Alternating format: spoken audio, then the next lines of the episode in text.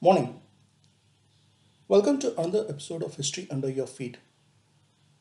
Today, on this date in 1689, Chhatrapati Sambhaji Maharaj was brutally murdered by Aurangzeb after being tortured for his refusal to convert to Islam. A hero who has never really got his due. मृत्यूंच्या आव्हान पेलुनी तो वरासा आम्हाला दिला Shivarancha Shambhu Chava, Hindu Manhuni Amar Jhala. Loosely translated, it means coming from the same legacy that confronted death. Shivaji's son Shambhu became immortal as a Hindu.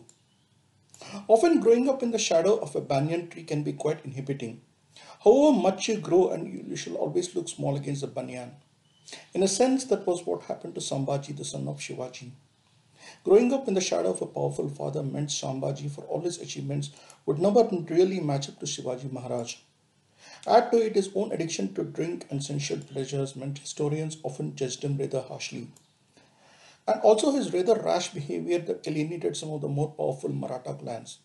In a sense, Sambhaji had to bear the burden of his father's legacy and his own reckless attitude. It did not help either that there was no love lost between him and his father.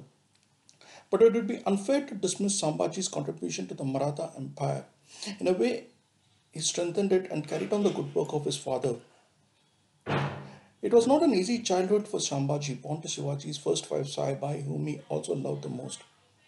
He lost his mother at the age of two and grew up in the care of his grandmother Jijabai. When he was just nine, he was forced to live with Raja Jai Singh of Amber as a hostage, following the Treaty of Purandar which Shivaji had signed in 1656.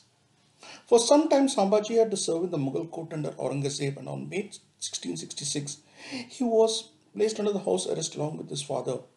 They managed to escape hoodwinking the guards hiding in fruit baskets.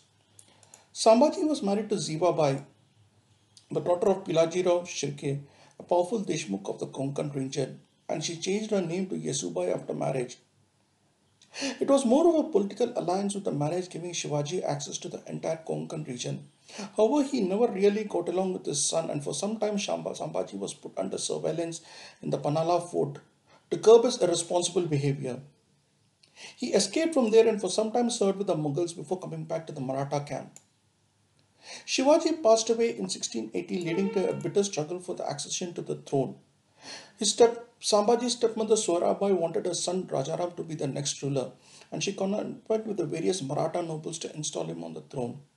Sambhaji escaped from Panhala, overthrew Rajaram, and after taking control of both Panhala and Raigad, he was formally crowned the emperor on July 28, 1680. He threw Rajaram Soyrabai and along with Rajaram's wife Janki Bai into prison. He got Soyrabai executed on charges of treason and conspiracy, thus consolidating his hold on the throne. His first campaign was against Burhanpur, currently in Madhya Pradesh and a stronghold of the Mughals. Known for its riches and also its grand buildings, Burhanpur was an obvious target for the Marathas. Bahadur Khan Kokaltash, Aurangzeb's relative, was the one in charge of Burhanpur, and Sambhaji tricked him into thinking that they would attack Surat. The tactic worked. The Marathas, under the command of Hambirao Mohite, attacked Burhanpur, and soon the city was captured. The treasury was looted, and the captives were executed. In 1681, Sambhaji gave shelter to Aurangzeb's rebellious son Prince Akbar, which would lead to one of the longest wars in Indian history between the Marathas and Mughals. Aurangzeb, already furious over Shivaji checking his advances in the Deccan, now swore to destroy the Marathas forever. After camping in Aurangabad, the Mughal headquarters in Deccan, he turned his attention to the Marathas. One of the first forts to be attacked was Ramsej in Nasik district, as the tiny fort was strategically important. Aurangzeb felt that being one of the smaller forts, this would be captured easily, but a five month long siege failed with fierce resistance from the Marathas and the Mughal army had to retreat. Aurangzeb was able to overcome Bijapur and Golconda, bringing to an end the Adil Shahi and Qutub Shahi empires there, and he also got two great generals, Murad Khan and Saras Khan. One of Sambhaji's failed campaigns would be against the Siddhis of Janjira, against whom he led a 30 day siege in 1682. It was a fort even his father failed to capture in spite of an intense campaign. Though Janjira was subjected to attack and suffered heavy damages, the Marathas could not penetrate the fort. He attempted a Trojan horse style trick sending in his own Mennonite defectors. However, the plot was discovered and the infiltrators executed. He also attempted to build a stone, stone causeway to the island but had to give it up when Aurangzeb attacked Raigad, forcing him to retreat. Sambhaji, however, managed to capture the Portuguese held fort of Anzadiva, but the Marathas were later repelled by a strong force there. This led to another ongoing conflict between the Marathas and Portuguese, who at the time were allowing the Mughals to use their ports, as also provide regular supplies to them. In late 1683, Sambhaji attacked the Portuguese and captured many key forts, forcing the then Viceroy Francisco de Tavora to undertake special prayers in the Cathedral of St. Francis, Francis of Xavier. However, a joint attack by the Mughals and Portuguese forced Sambhaji to withdraw from Goa. Sambhaji later had a treaty with the British which enabled him to conquer Pratapgarh and a series of forts along the Western Ghats. His attempt to invade Mysore in 1681 would however end in failure much like his father when the ruler Chikkadevaraja Wadiyar managed to repel back his army. Chikkadevaraja later allied with the Mughals and violated the treaties he had earlier signed with Marathas.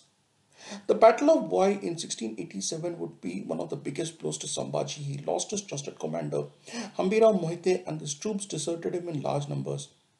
It was a shattering defeat for Sambhaji, and to make matters was the Shirke clan, who had defected to the Mughal side, spied on his movements as he was on the run. Sambhaji was taken prisoner by the Mughals under Mukarrab Khan in February 1689, along with his friend Kavi Kalash. Taken to Tulapur, Sambhaji along with Kavi Kalash was humiliated in the worst possible manner by Aurangzeb. First, they were made to dress like jokers, insulted and paraded in chains and laughed at. Aurangzeb promised amnesty to Sambhaji if he converted to Islam and surrendered his forts. The latter refused, following which Sambhaji was tortured to death in the most gruesome manner. His skin was peeled off using the bhagnak, the tiger claws. He was blinded his tongue was plucked out and his nails pulled out. Finally, on March 11, 1689, Sambhaji was executed by beheading at Tulapur and his body was cut into pieces and thrown into the Bhima river. It was the end of a great ruler who never, never really received his due from history. The fact is, Sambhaji had managed to keep the Maratha Empire intact and carried on with most of his father's policies. His death threw the empire into a period of chaos and confusion, and it was only the ascent of Chhatrapati Sahu, Sambhaji's son, that brought it back to glory. Chhatrapati Sambhaji Maharaj was a true Chava, a lion cub who refused to convert to Islam, who stood up for Hinduism at the cost of his life. He bore the most gruesome torture but never wavered from his faith. A hero who has unfortunately not got his due. On this date, when he made the supreme sacrifice in the cause of Hindu Dharma, take time to remember him and pay a silent tribute of gratitude to him. Naman.